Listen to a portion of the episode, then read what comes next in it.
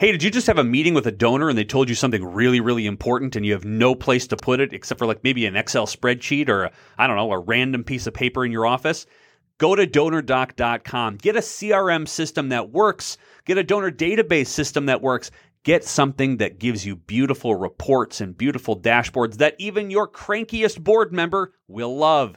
Go to donordoc.com, use the code word do good better at checkout and get a month free. donordoc.com. Your organization is awesome, but sometimes you want to be even awesomer. It's time to get your fundraising on with your host, fundraising expert and author, Patrick Kirby. Hey, everybody, welcome to the official Do Good Better podcast. I'm your host, Patrick Kirby, and of course, we bring on guests and experts to help our small and medium sized nonprofit brethren raise more money, do more good. I've got a double feature for you today. Not uh, two people, two topics, one guest. We're going to compress a bunch of information into your brains in half the time that you probably should, because that's kind of how this podcast works. Um, but I would like to welcome uh, today uh, a guest who's not going to only talk about uh, retirement planning, some skills that you're going to want to have as a fundraiser, but also is a founder of a nonprofit himself. So, we're going to talk a little bit about how uh, successful fundraising is going to use all the discernible skills that you want to know mm, and how to. Derek Fiorenza, he is the uh, co founder of SG Retirement Planners and the founder of F4 Service. Derek, how are you? Welcome to the official Do Good Better podcast. Thank you, and congrats on all of your success. It's amazing what you've built. I know last time we talked, I saw you have a book out on Amazon. So if you haven't gotten the book, make sure you get the book.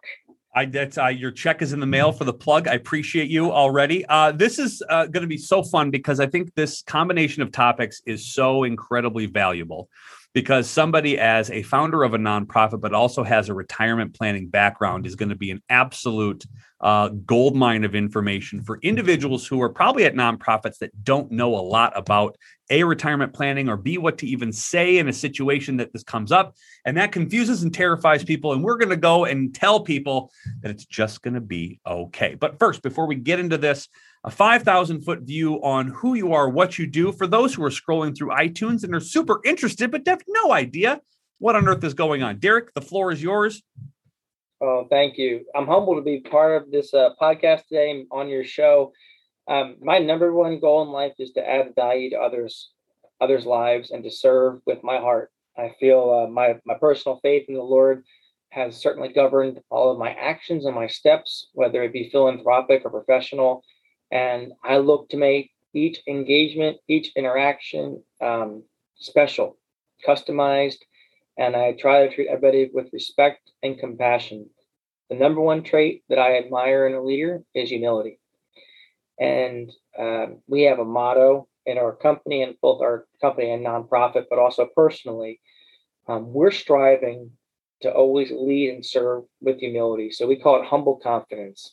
You don't want to be arrogant you don't want to turn people off. You want to be understanding. You want to be compassionate. Um, that's where the humility comes in. But you also want to be confident in what you do. And I believe very strongly in the work that I do professionally with our firm, Summit Group Retirement Planners. We believe every American deserves an opportunity to retire debt free and with dignity. That's our focus. So when we work with companies on designing their 401k plans, we conduct employee education and meetings and, and part of those meetings are understanding what is somebody going through from a financial standpoint. Do they have student debt? Do they have credit card debt? Do they have auto loans? Do they have a mortgage? Are they using a budget uh, what kind of habits can we work on building and instilling because it's like anything in life it's about consistently practicing good habits so i enjoy that it gives me the opportunity to work with um, employees and understand what their needs are. And then I parlay that service from a financial standpoint into the nonprofit world. And I focus on our organization, I should say, focuses on repurposing and redirecting food from sources to recipients that are in need. And that is in the form of food drives and also in the form of food rescue. And we serve as a facilitator. I'm sure we'll get into that, our model, but we serve as a facilitator. So we are, think of us as an unpaid broker. We're connecting the dots between those that have the resources to those that do not have the resources, empowering communities on a localized level. And the beauty of our model, since we are funded privately, we don't charge any operational fees to either our donors or to our recipients, and we always strive not to take governmental funds.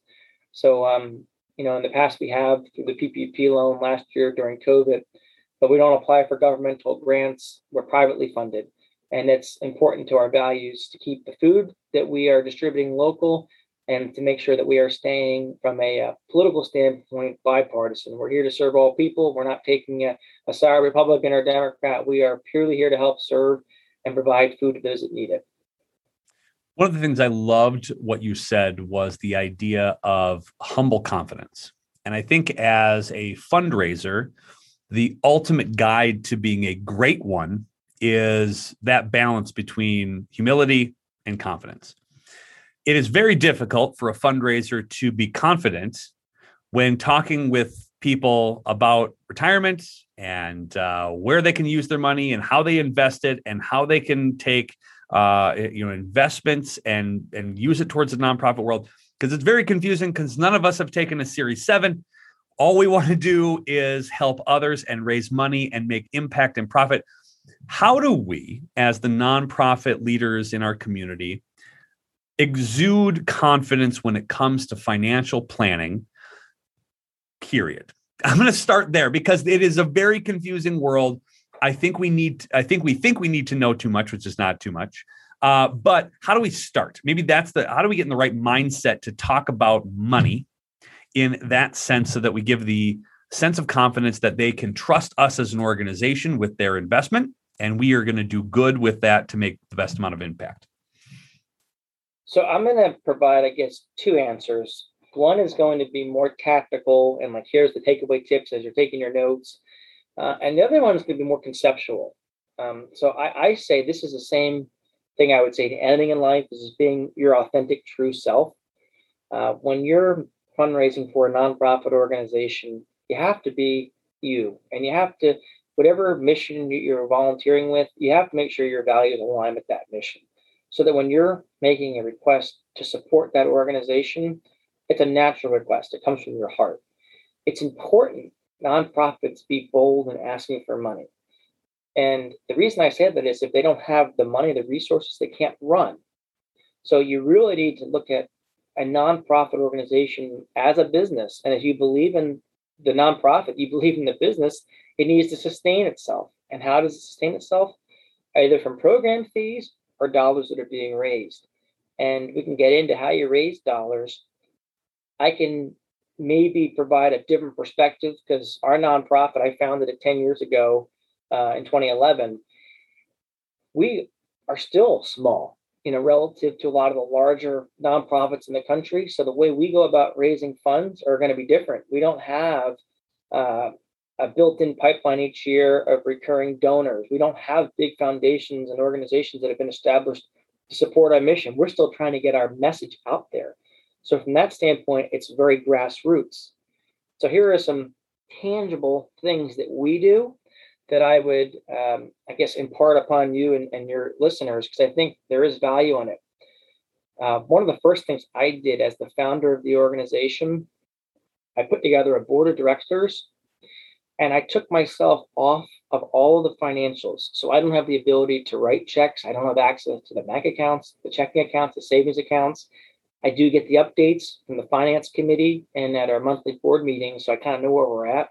But I have no check writing ability. I can't go into a bank and take out money. Um, so from that standpoint, it's very, very clean and transparent. So the board and our donors and our constituents understand there's a clear line of sight. He's the founder, but he has no connection to it. The second thing I did, I don't take a salary from the organization. So I've been reimbursed in the past for mileage driving food from point A to point B. Even that, as we've gotten bigger, I've phased out. So I've been able to demonstrate to all of our donors each and every year a clear line of sight from founder and then interest. Another thing I've done, and now we're going to get a little bit into the weeds, but this goes into legacy planning. It's important, and every nonprofit can do this. If you have a board of directors you can have a conversation with them about things as simple as your life insurance. And do you leave a nonprofit in the will for your life insurance, the proceeds of the death benefit? Do you leave a portion of it to the organization? One of the things I did, I took out an insurance policy on my life. So if I pass away, and only if I pass away, the in the um, organization receives that death benefit. And I did that specifically to set number one proof of concept, but two to set an example. So now I can go to other board members and say, have you considered uh, making a donation, not only your annual contribution or your monthly contribution, but donating a portion of your life insurance to the organization so that when you die, the proceeds from the death benefit of your insurance policy go to support the organization tax free. Um, depending upon you know how advanced your organization is, there's other strategies that tie in with insurance. I find insurance to be the easiest one because it's a concept we're all going to die. So we can all plan for that. And if we all have insurance, it's you can divert a portion of that to the charity that you're supporting. Another key concept or an easy concept to understand um, without giving any type of tax advice or financial advice, just explaining rules.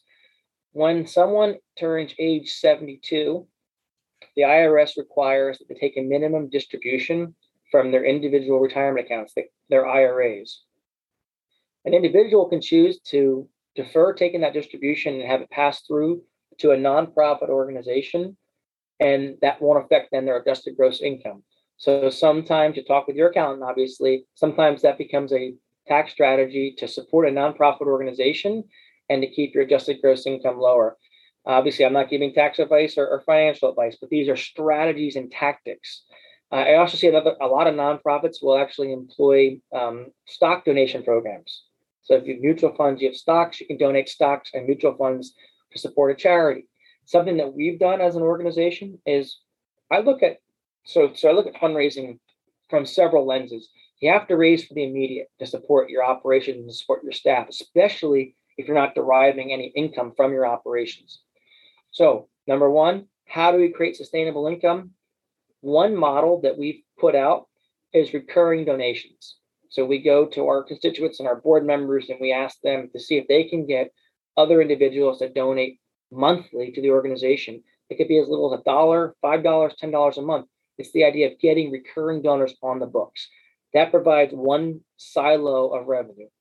The second silo can come from grants. There's private private foundation grants that you can apply to, and then if you think of the other two silos, would be uh, sponsorships and events. And I always like to take sponsorships and events and separate them. You see a lot of nonprofits have golf outings and galas. They tie the sponsorship to the event. And if COVID taught us anything last year, we weren't having events. What happens to those sponsors? So we are actually trying to get ahead of that. And what we've done is we've built up a model where we seek and solicit sponsors to sponsor on their own accord without being tied to an event. And then events, we usually do that based upon like a program. So like you would pay a program fee to get in and be part of the event, and it's a donation. And and in lieu of your donation, you can participate in the dinner or you can participate in the run. So those are some strategies. Now, here's the real nice one. And if you can think about fundraising from a long term, like, and this is 10 years plus for us, but if you can look at it from a 10, 20, 30, 40, 100 year perspective, long, long, long term vision, an endowment is a great way to also provide sustainable funds. And I'm going to use a large number, but let's just take a million dollars. If you could put a million dollars into an investment and it generated 5% of interest per year, each year that's $50,000 of revenue.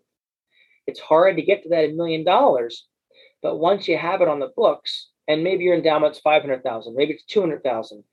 If you're able to generate income from that each year, it provides another sustainable source. So, as we recap, your sustainable sources of income or revenue can be the recurring monthly donors, which you can count on each and every year, the interest from the endowments, your pre existing sponsors, the sponsors that you're able to solicit each and every year, and they could be individuals too that are part of that. Um, and then you would have your grants and any event income. And then beyond that would be then your legacy. So go into your board and ask them to think about the insurance, thinking about the RMDs, thinking about the stock donation programs, but it's going through tactically and understanding the best thing you could do when you're trying to raise money for a nonprofit is to break this up into silos. where's my recurring revenue? Where's my annual revenue? And then how am I planning for the future? So when the founder dies, when I die, when our CEO Brenda dies, when our CFO dies, how are we replacing them? And that's where the insurance comes in. You always have to think beyond yourself. And that's one thing I learned, like starting the organization at 19. Um, we started doing this work in 2007. I was in college. At 23, I, I, I uh, incorporated it. And, and I'm now looking back at 10 years, it's like I didn't really know where this was going to go 10 years ago. But as I look towards the future, my legacy will be ensuring that this organization exists to serve those that are most in need when I'm gone. Because while I'm here, I can keep fighting for those individuals that are impoverished, that are hungry, that are in need of hope. I can be there to support them and love them. But when I'm gone, I can't do anything, especially if my organization is not ready to sustain itself. So, looking towards the future, the end game is not just like today or fiscal year 2021, 2022, 2023. It's like 2070, 2080, 2090, 2100. Like, are we still here doing the work that needs to be done to serve people, not just here in our country, but all over the world? I think one of the questions that I think a lot of nonprofits have because, and thank you for that, because I think that gives everybody kind of like a baseline of like, okay, we got options. And if you're really good at annual gifts and you're really good at events and you're really good at a couple of those things, what you're probably not an expert as is trying to figure out the four letter words that end up in financial planning all the time the crats, the cruts, the DAFs, the IRAs, all those kind of things that get a little muddled and confusing. I think a lot of nonprofits don't like giving the answer, oh, I don't know.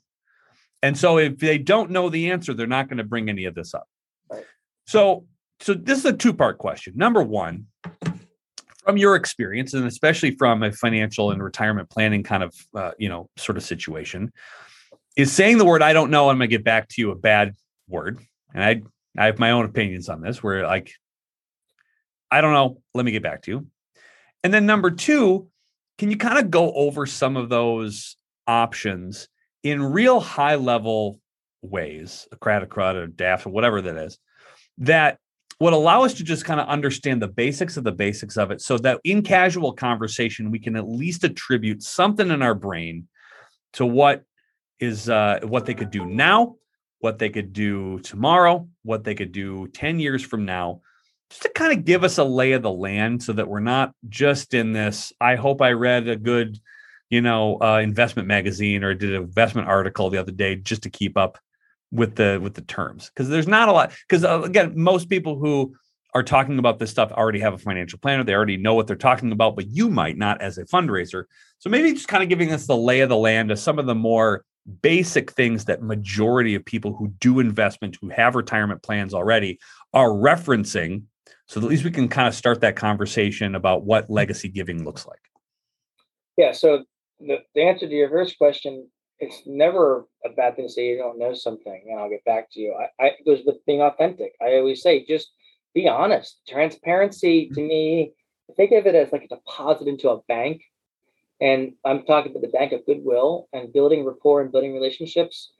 Telling somebody that you, you're not sure the answer that you're going to find out but then hold you have to be accountable you have to follow up mm-hmm. as long as you're accountable you've actually built even more goodwill and um, you can sleep at night so the, there's the ethical component uh, as well as the legal component you don't want to tell somebody something and then lie and yep. then you lose that donor forever so the truth is always right even when it's hard and if you lose a donor over it then they weren't the right donor for you and i think it's another thing where you get another touch point too they're yeah. giving you permission to give you a call back and you're going to give another touch point and boom, that's a lot nicer than just disappearing off the face of the earth for the next six months.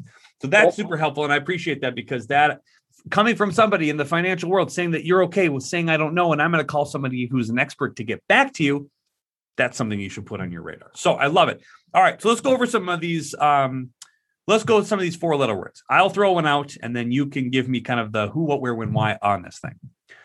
A crat you're going to have a lot of things like CRAT is usually something charitable remainder annuity.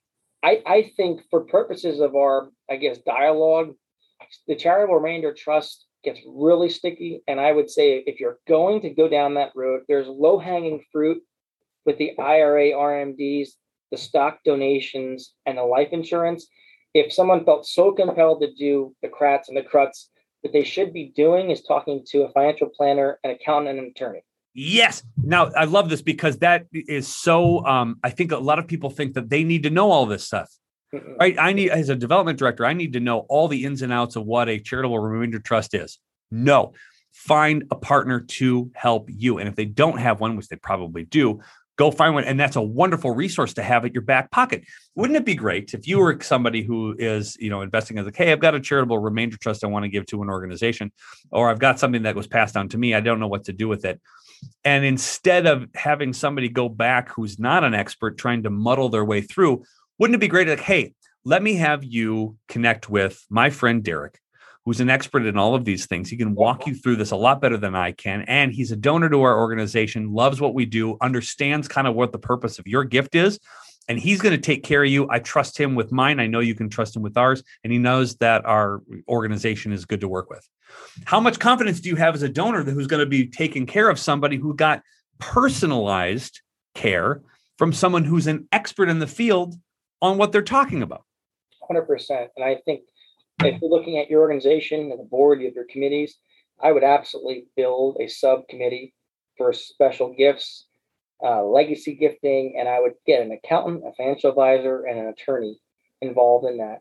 I mean, the, the concept of those charitable remainder trusts or those annuities is just so that the organization is getting recurring revenue or mm-hmm. a one-time revenue, and and it's so. I mean, like viatical settlements is something else. It's like selling your life insurance proceeds and donating it to a charity it gets really complicated. So, what I always say if you don't have the resources where you have an advisor and an attorney and an accountant, that's an opportunity to kind of ask your board to help you find it. The low hanging fruit, though, is the RMDs. Like I said, everyone needs to take it once they turn age 72.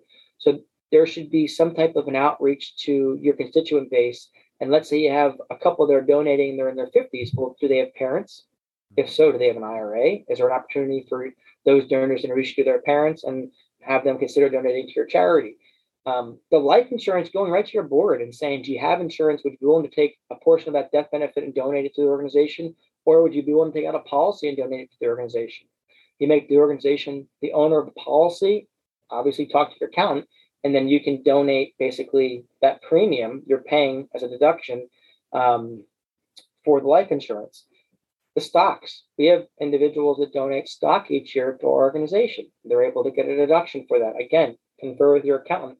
But I feel like those three, if someone was running an advancement for a small nonprofit and they just started with those three things, those three arrows to get them started, and then the stickier things like the charitable remainder trusts, the viatical settlements, they could work with a team. And that's what I would say get a team, an estate planning attorney, a financial planner, look for a CFP, and a CPA. Get those three as part of your organization. And if you get those three part of your organization on that development team, they'll help you work through those trickier things. There's all kinds of like donor advised funds, but keep it simple. IRA RMDs, life insurance, beneficiary, and stocks. If you just focus on those three ways to give thoughtfully, it would help improve many organizations from a nonprofit standpoint. I've always had this uh, weird thing that I would want to see a nonprofit do, which is have a life insurance 10% drive or 5% drive, right? And your whole drive for an entire month is getting people to put 5% of their life insurance at the end to your nonprofit or 10%. And how much could you raise or how many individuals, it wouldn't even matter how much you raise, to be honest with you, right? Yeah. It's how many individuals would put 5% of their life insurance at the end of their at their life towards your nonprofit. If you had a hundred people giving five percent, let's just say the average life insurance policy is what quarter million, half million, whatever they it could be anything. What's five percent of that? Added up times a hundred. So you're you're so right. Where the scalability, I think, in people's brains, I have to get a million dollars. I have to get a million dollars. You don't. Yep. You that long game that you you talked about earlier, the the consistency, the authenticity, the confidence, that humble attitude to know that if we keep putting in the work, we're going to do it for a long time. We're going to get paid out. The same effort that we put out is going to come back to us tenfold. And I think that's the kind of attitude about money and about investment and about long term planning I think nonprofits need to worry about. And I understand, listen, as a small, medium sized nonprofit, you're probably worried about keeping the lights on most of the days. It gets confusing and tough and hard. But if you're not thinking that 10 year long sort of trudge and that hustle for a long period of time, you're missing a lot of, of, of opportunities to build long term relationships with people who really care about your organization forever. And the rest, if you have complicated issues, find somebody like Derek and he'll answer the questions for you. And now you've made a friend in Derek to help you out. And the other thing too, and I love what you said to get a CPA, get a C, you know, a certified uh, financial planner, and get somebody who's in who's in banking. This is great because they know people right. who, if they ever ask, "I'm looking for a place to make an impact," these are the these are the gentlemen and ladies who run with the folks who could make the impact and a difference at your organization every day deep, not wide. I always say like that's important. We talk about that constantly. I have a tendency to go wide on things, and, and we have to always come back to center. Mm-hmm. If you're running a nonprofit organization and you really believe in what you're doing, you have to think long term. It's not enough to say, I'm just worried about keeping the lights on. Like, I get that. Everybody has that same struggle. Yeah. You're not alone. Yeah. But if you don't plan for the future, it's like those that plan to pl- fail to plan, plan to fail. And it's so true. You have to plan long term. Mm-hmm. want to be around in 10, 15, 20 years. When we're planning long term, we're having conversations with our long term donors. We're having uh, conversations with maybe our older donors. Are there certain keywords that we should be listening to that uh, that individuals are talking about when they're maybe suggesting that uh, they want to leave us in the will? Is there some sort of um, I, I think a lot of nonprofits are having having a conversation about, hey, you're going to die I think we should talk about this, right? Um, it, are there certain uh, words or key phrases that you should be on the lookout for when having conversations with highly uh, high capacity individuals who really love your organization that would trigger your memory to connect you with or circle back upon to talk about life insurance, to talk about stocks, to talk about some of those financial issues? Or are we just looking in generalities to say, listen, this person loves us. They've given to us for 20 years. This just makes sense. We should just have a candid conversation. Yeah. I, I don't know there's a right word, but I will say that there are right steps. Hmm. One is doing it yourself. Like I said, a couple things I've done that are like tangible is I've made transparent. I don't have access to funds. Yeah. Number two, I have taken a life insurance policy out of myself it's not a cash value life insurance policy. It's a term policy that goes 40 years. So if I'm gone at any time over the next 40 years, the organization gets the money. Guess who the owner of the policy is? The organization. So they control it. I just pay the premium. Mm. So I think when you create levels and layers of transparency, it makes donors more comfortable to support your mission. Number two, if you have that team in place, the financial planner, the CPA, the banker, the estate planning attorney, I would say you could offer group education sessions to those constituents or one on one. Have a coffee meeting, have a Zoom meeting, and talk through the details of it. And have the professionals that will help construct these types of donations go through the details of it. And you, as the advancement director or the visionary of the organization, be there to communicate the impact, being able to tangibly communicate that your donation will support the organization in perpetuity in the form of X. For example, I would say um, for every dollar that gets donated to our organization, we're able to provide access to 10 pounds of food or around 12 and a half meals. So if you're donating a $100, that's 400, uh, uh, that's a thousand pounds of food. So I'm able to show that, and then you can extrapolate it and say over the next 10 years, that translates into half a million pounds of food. Every organization is going to be different, but be able to show the ROI of like I always say, not about necessarily what's in it for them in terms of the financial return, because usually those high level donors aren't looking for making money off it. They're looking for what's my impact going to be? What's my legacy? Why should I contribute to you over this organization? And if you can demonstrate with not just your passion, but with the intangible, the tangible data, the data points, your dollar will go this far and it'll go this far for this long it creates a more compelling reason why they would support you with their 10% of their insurance policy versus XYZ nonprofit. I've after fundraising for 16 years, I think I might have had one or two individuals who solely gave for tax deduction purposes? I mean, they they exist out there, Yeah. but they're like unicorns. They don't show up very often. And and the reason is because if you have the capacity to give at the level that requires you to want to shelter your taxes, you've already figured that out. You've got a finance guy, you got a finance gal, they've already figured that out. You're not really looking to do that. And what you said is beautiful is that that's why you should concentrate solely on your impact, your storytelling, your community uh, needs you, the rallying the troops kind of bit. That's really what the purpose of donating is. You're just facilitating someone's need to feel great, and your organization fits the bill so that you'll.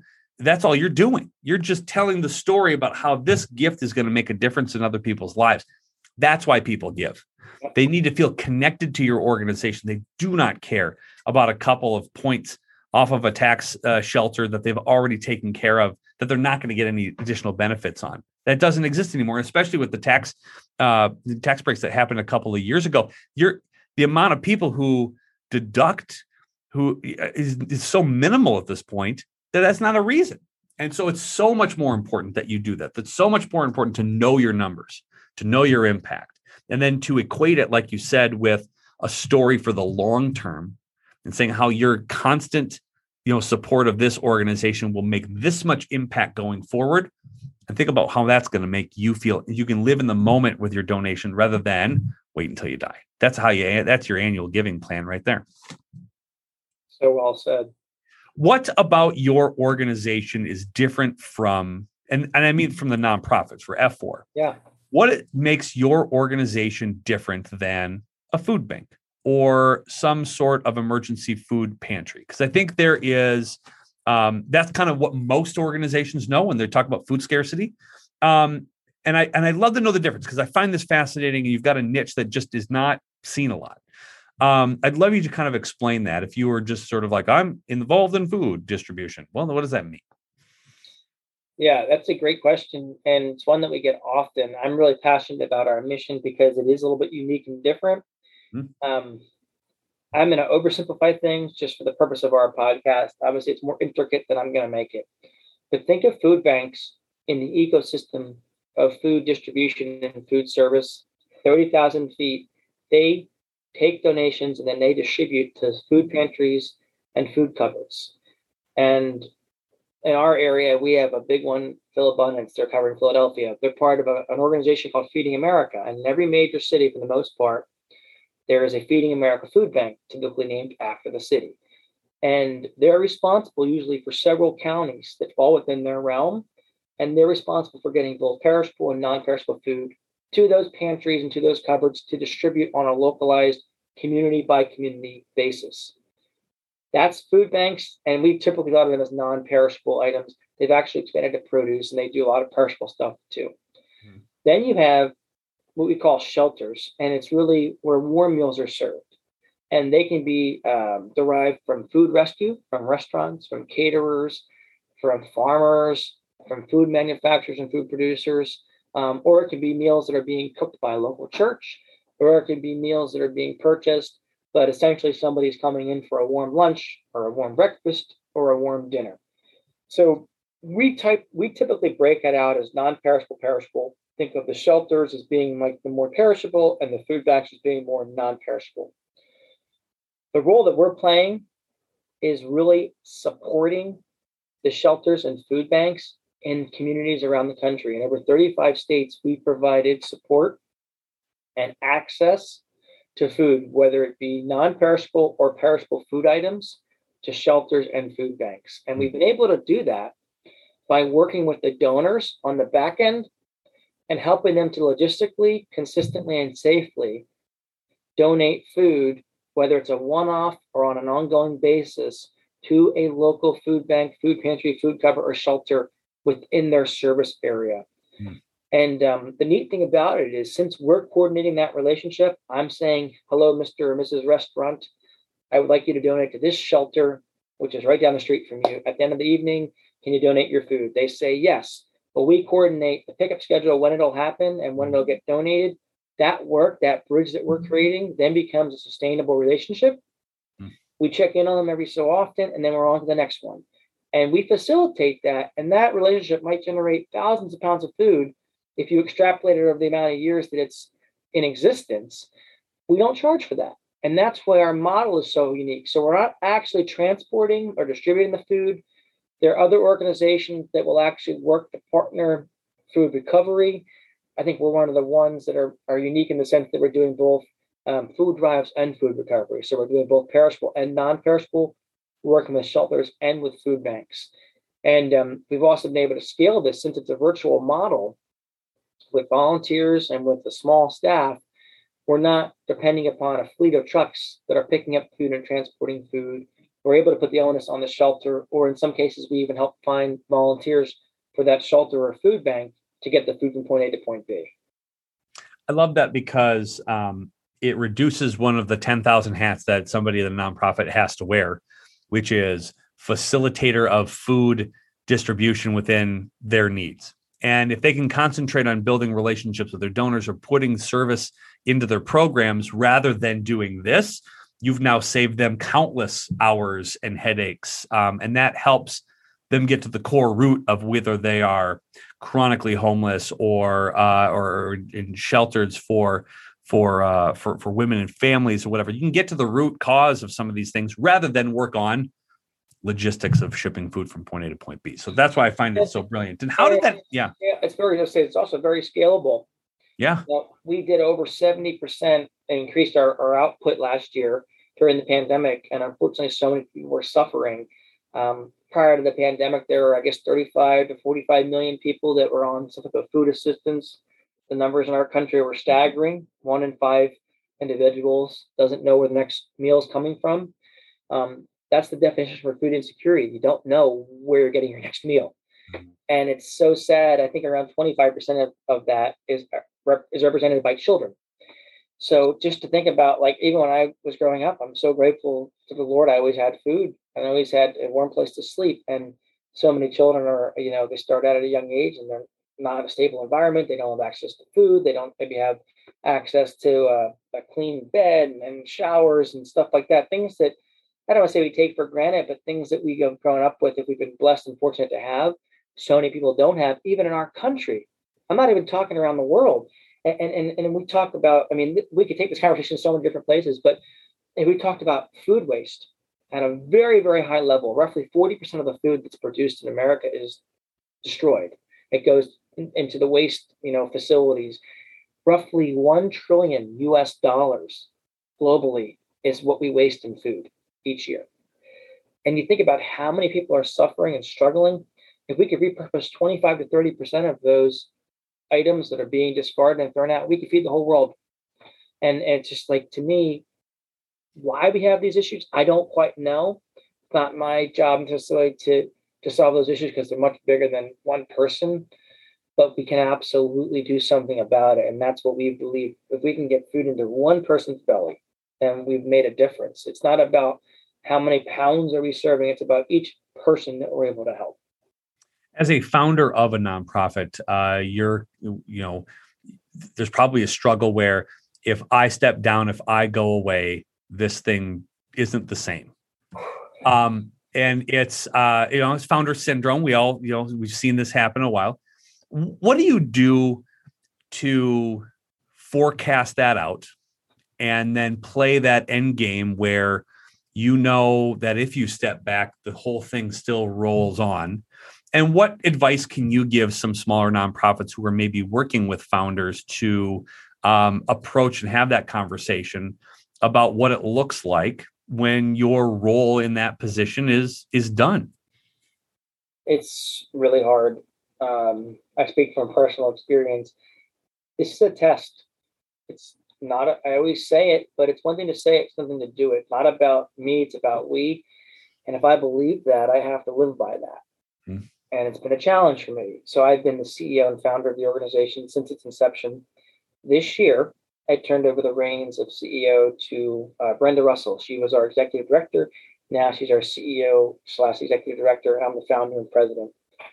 And I've stayed on several committees. I've stayed on marketing. I've stayed on finance. Um, I've been involved in sponsorships. And what I'm trying to do now is develop leaders from within those committees to take over my goal is next year I would have transitioned in 2021 the responsibility of CEO. In 2022, I would have transitioned the leadership of marketing, sponsorships, and finance. So then my role would then be more of a support to the CEO and the organization, speaking on behalf of the organization. So understanding what that succession plan looks like, um, who's going to take it over, having the right replacement, and then making sure that you still have some semblance of I don't want to say control, but input.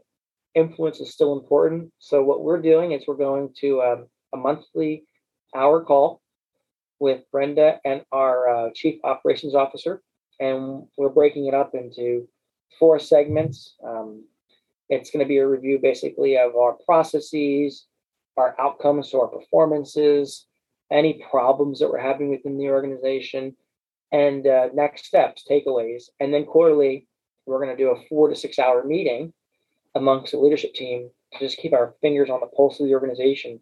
So our hope is that proactively we can anticipate what pitfalls are going to happen. Prior to stepping down, we updated a strategic plan that the new CEO had to run by. And I'm really using this year to kind of hold hands. And then slowly, now we're into August, going into September, October, I'll continue to break away, continue to break away. But we groomed this. We actually had a three year plan to start the succession. And I wasn't ready in January to turn it over 100%. So I've still been more involved than I should be, but I am starting to pull back. And it comes down to setting the proper expectations, having the right people in place. And I always come back to processes. Processes are going to be um, something that every organization should have. Do not let perfection stand in the way of progress. So setting a process and then refining it, continually refining it is perfectly okay. And I think so many times we worry about it has to be the perfect succession and the perfect process.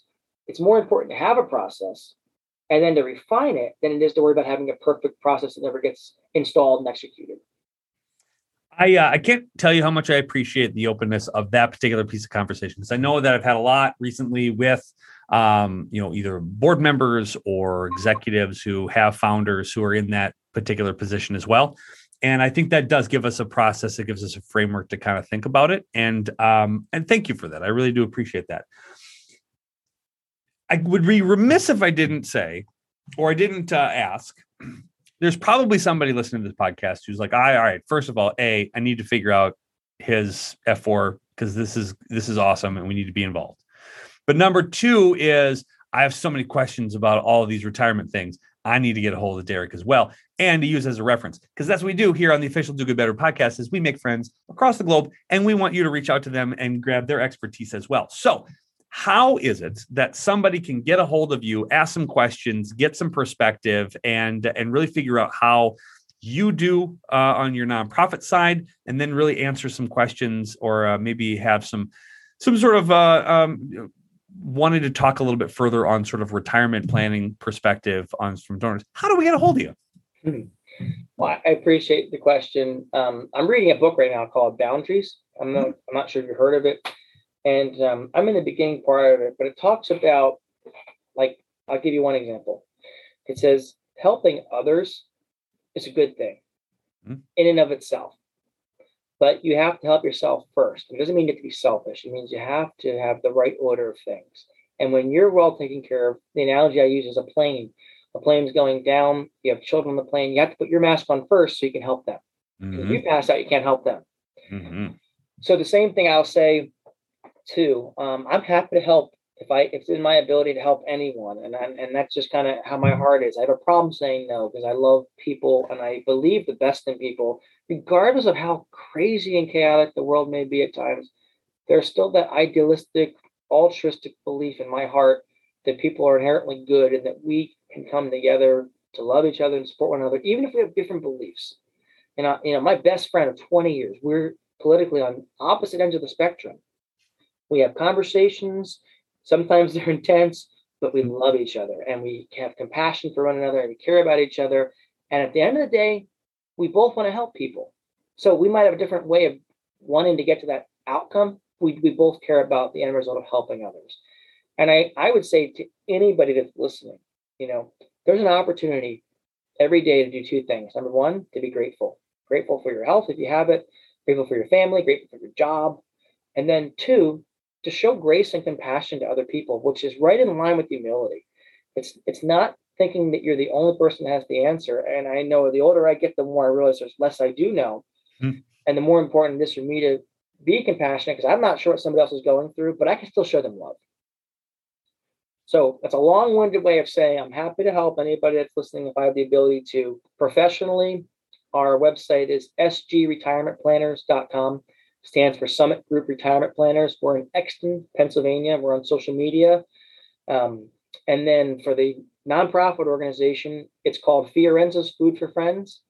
And we go by the uh, F4 service, whether it's on the website, f4service.org, or on social media LinkedIn, Facebook, Instagram, Twitter, F4 Service. You can connect with us on there. You can also send us an email.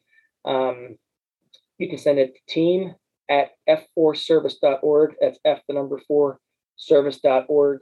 And then you can get in touch with us, uh, as I said, via our social media as well. Happy to connect with anybody that has questions about today's podcast or, or needs to talk or wants to partner. Happy to kind of have those conversations. And this is why I was so excited to have a two for one today. Uh, is that um, even in our even preliminary conversation that was supposed to be a podcast many weeks ago, uh, that turned into just like, oh, we just started talking for like an hour. And I go halfway through, I'm like, we should have probably recorded this. This is pretty good. Um, still amazing. Uh, thank you so much for your time. Thank you so much for your perspective. We'll put all of those links in the show notes as well so people can get a hold of you. Uh, thanks, Derek, for uh, not only uh, sharing your knowledge, but then for again being sort of that beaming light, doing good, and uh, and sort of being a uh, sort of a, a beacon for others to follow on on why we do this work in the first place and how we're going to continue doing it in the future. Uh, thank you for being a guest on the official Do Good Better podcast.